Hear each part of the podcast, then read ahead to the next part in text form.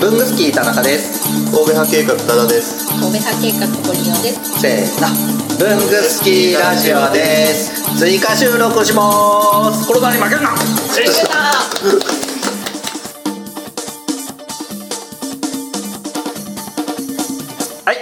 文具スキーラジオです。えっ、とこの間ですね、文具スキーラジオで、えー神戸派計画シリーズとして、まあ8回ぐらいにか分けて、だから8週ぐらいですね。ひたすら神戸派計画を 流してたんですけど、それをがつきまして、もうネタの 全てストックを使い果たして、本来カットをしようかなと思ってたところまで出し切って。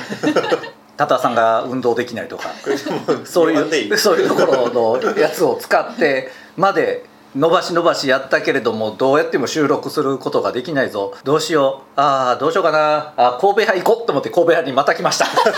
しかも一人で。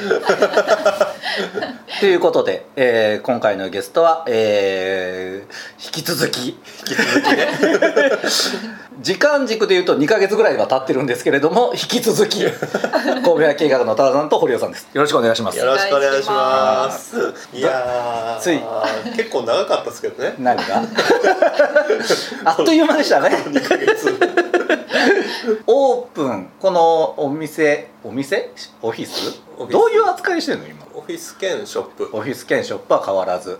変わらず。神戸派何にしました？何にもしてないですけどオフィス兼ショップのまま。オフィスオフィス兼ショップのままふわっと定着させようとしてる。漢字2文字がいいと。言ってたこだわりを。そうです、ね。そのこだわりは捨てたわけではないんですけど ちょうどいいのが出てくるまではうんうん。あオフィス兼ショップでいいかなと。そうやってだんだんみんなにそれ定着してしまいショップカードができていく っていうパターンの になるかな。まあまあそこはね流れに任せて。っていうわけでその2ヶ月経ってどうですか？どうですか？やりやすいですか？まずは。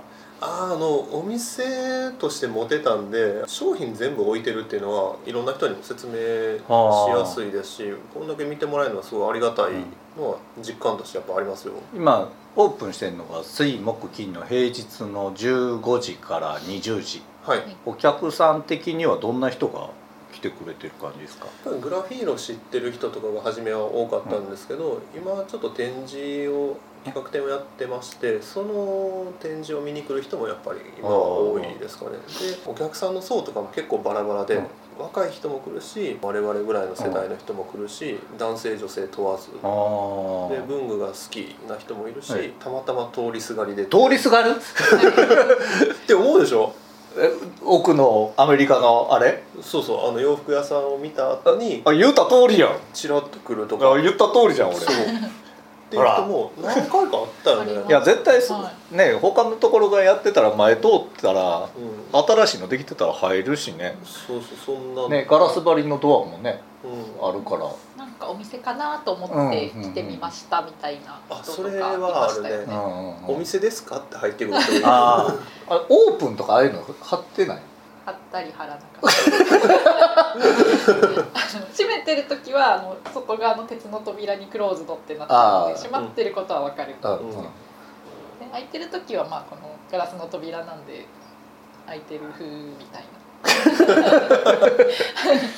クローズドとかオープンとかをパンとドアに変えてしまうと、あのオフィスとして普通に商談に来る人は「え入っていいの?」みたいになるんであそれもちょっとまずいなと思っあなるたりしてて。ほどね。このショップのオープン時間とん。オフィスのオープン時間をああそっかそっこかう切り分けるのはちょっと難しいですねその辺はね。ああなるほど。下のポストのところにちょっとそれなりにインフォメーションがしてて、はいはいでだけどそれでもね上がってきちゃって、うん。そのオフィショップ開いてないけど、うん。見たい人にはもうあどうぞって言って。まあ、うん忙しくなければ。対応できれば、はい、そうそううん。できる範囲では全然、まあ確かにね。ありがたいことなんで、ね。はい。うん、来てもらえるのはありがたいね。ね。本当にね。うんうん。まずは来てもらって、はい。そうそう。反応的にはいい感じ？いい感じです。いい感じであえだって今日来てもらった時も、うん。僕らの商品知らないやつとかそうあるでしょ。あるある。しかも今神戸派以外の商品も結構置いてる。はい。状況。この状況はたまたま展示だから。まあ、展示だからっていうのももちろんあるんですけどね。イベントってやってるからっていう。う、ん、ただでも僕らの商品だけだと補えないというか、うん。あの足りないところもあるんで、そこはこう他のメーカーさんの商品をお借りして一緒に売ったりとかはしてます、うん。例えば筆記具なんかはそうですね、うんうんうんボールペンとか。うんうん。うんカランダッシュ置いててびっくりしたもんな。そうそうそう。カランダッシュさんのね結構いいんですよね。うん。小さいノートうんの、えー、と展示会なんで小さいノートと一緒に使えるうん。ボールペンっていうので今回うん。選ばせてもらったんですけど。そうね。今やってる展示会はあの高田君の高橋拓也先生が。先生。先生ね。先生が。毎日文房具編集長。高橋拓也先生が。先生がお書きになられた。小さいノートの。ちゃんと喋りましょうよそう。で、えー高橋拓也さん著小さいノート活用術。売れてます。いやでも本当売れてますよね。いやー売れたね。売れましたね。先生書店にないですからね。だから丸善でポップ？平積みのポップよ。すごい。な。すごいよ。先生すすごい,、ね、わ。俺これ見ながら会社のなんか誰かに「知ってる?」みたいに言われたらめっちゃ笑えるなと思って。田中さん文具好きじゃないですか。これ知ってんじゃないですか。うん。うん。どっちに俺はどっちをすればいいんでこれめっちゃいい本なんで。ああ友達友達ってやった方がいいのか。へえってやった方がいいのか。悩ましい。悩ましいね。友達っていう実際そうじゃない？うん。ああ高田君のやつだよね、いけすかないよね。いやそこは普通に「あ友達なんですか？すごいっすね」ってならない。人によるんじゃない？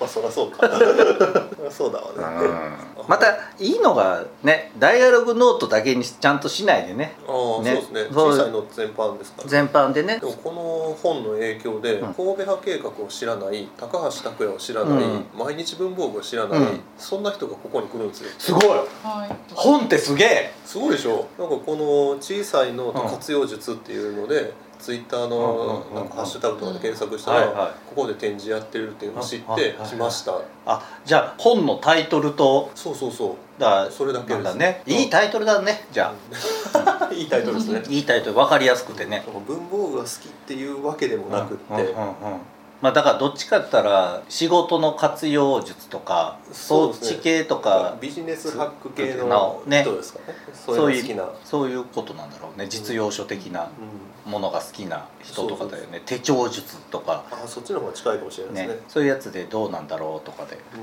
それで今小さなノートの展示会をやってていろんな小さいノートをこの本に載ってるやつが結構ん入れてるってこ持やとつだけでもないんですけど、うんうん。その小さいノートの展示会というのにあやかってですかね、うんうん。あの神戸派計画が出してる小さいノートも一緒にいい色ノートそうそう。色が。それでいい色をこうう近くに置いてるんですけどね。いい色50色見れるのもやっぱりないんでねすごいよよね。なんか好きな色を探してもらってる姿とか見ると嬉しいですよ。へえ確かにこんなにグラデーションみたいな感じで色がね背表紙がグラデーションになってるもんなでそれで展示会今やってるから他のロイヒトとかの小さいノートが置いてあったり。あそうそうそう。ロイヒトトゥルムも A7 のノートとかも置いたりしてて、うん。うん A7 ってちょっと珍しくないですか？ねあんまり見ないよね。ねなんか小さいだけですごい可愛いんですけど、うんうんうんなんか普通にお店になってるもんね。そういう意味で。お店っすよ。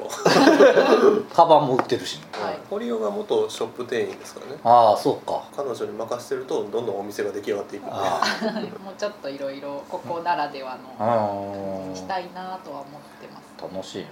そうそう。であのぜひ皆さんに来たら見てほしいのがあの見本で置いてあるダイアログノートが、ね、内容が非常に面白いんで あ あの使い方事例なんですけどね。使い方事例ですごいあなるほどこういう使い方あってあ確かにいいなとか僕も見てて思いましたけど、まあいかんせん内容をちゃんと読むと笑えるっていう。結構シュールなやつありシューますよね。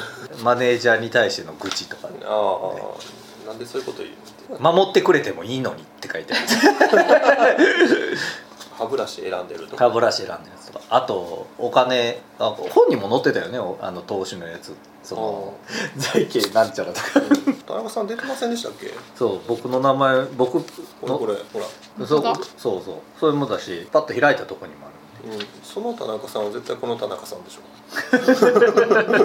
毎日文房具の編集長っぽいぽいぽいページ。だってこれ見本だから。あでもきっとそれがベースに見本を書かれてるとは思うんですけどね、そうまあそういうサンプルもあるしあるしね。その本の中で紹介されてるページが展示されてたりとかね、だってショップカードとかリアルやしな。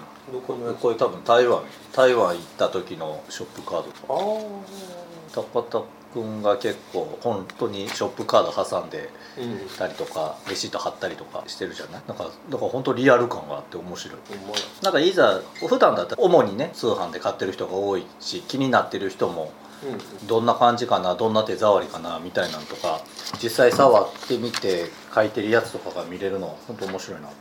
僕もまともになんかちゃんと触ってみてあ結構しっかりしてんなとか今更ながら思って。失礼な話ですけど。しっかり作ってますよ。ね。えもうどこが作ってんのやろうちうなあ。神戸派の商品でした。一緒に作ったのね。ね。これん？2年？3年？そんな経たない経たない。まだ1年半ぐらいですよ。あそんなもん？そんなもんそんなもん。1年半も経たへんのか？すごいね。なんか随分前からやってるような印象。いやーでも2年は経ってないですよ。あ本当、うあそれ考えたらすごいね。高橋拓也先生さすがさすがですね。大先生。僕は言うてない。多田さんがそうおっしゃってます。はしご外すな怒られたくない。ん でカットはしませんし。しっかり使いますけど。先生。まあ先生そんなことで怒んないですよ。先生聞いて聞いてないよきっと。聞くれんな。聞いてる。ぜひ書き込みをお待ちしてます。これがいつまででしたっけ？えっと展示がですねもうそんなに会期は長くないんですけど4月の3日まで。3日まで。だから1日2日3日。そうですね。ですね。水木金なので。はい。で15時から20時のショップやってる時に、そうです。でもさっきの話の流れ聞いてたら裏技があるぞと。そうですね。商談とかしてる時はどうちょっと難しいかもわかんないですけど、まあその時扉閉めとけ。ちゃんとあの外側の鉄の扉あるじゃないですか、うん。あれ内側から閉めれないんですよ。え？でもし閉まったとしたら、うんうん。今度開けれないんですよ。じゃあ何？ここにいる間はずっとあのガラスのそう。カーテンした？ら 確かに。いやーそれそんなのもあったよね。えのれんとかちょっと考えてたんですね。布？布でも貼っとけど ロールスクリーンけね。うん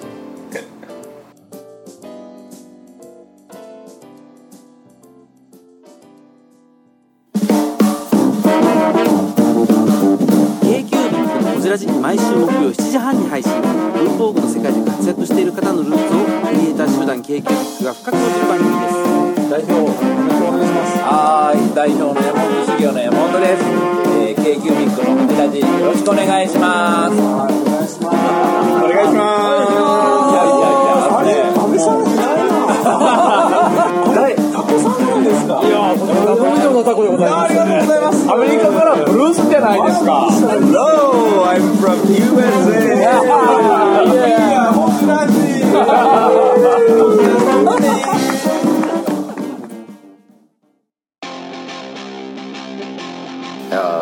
やー文具好きラジオもお便りとか欲しいですよね。欲しいですね。もう反応欲しいですね。というわけでどのようにすればできますか？えーまず文具好きの会員の方はログインした後にコメント欄に記入ください。TwitterFacebook などの SNS でもお待ちしておりますメールは bungusukiradio.gmail.com 文具スキーレイディオ .gmail.com までお送りください。あとラジオにハガキ書きたい時ってどうすればいいんでしたっけ？あそれはですね工作士のご自宅まで。あああの東京都大田あ区では皆さんお便り。お待ちしてます。お待ちしてます。こんな感じですね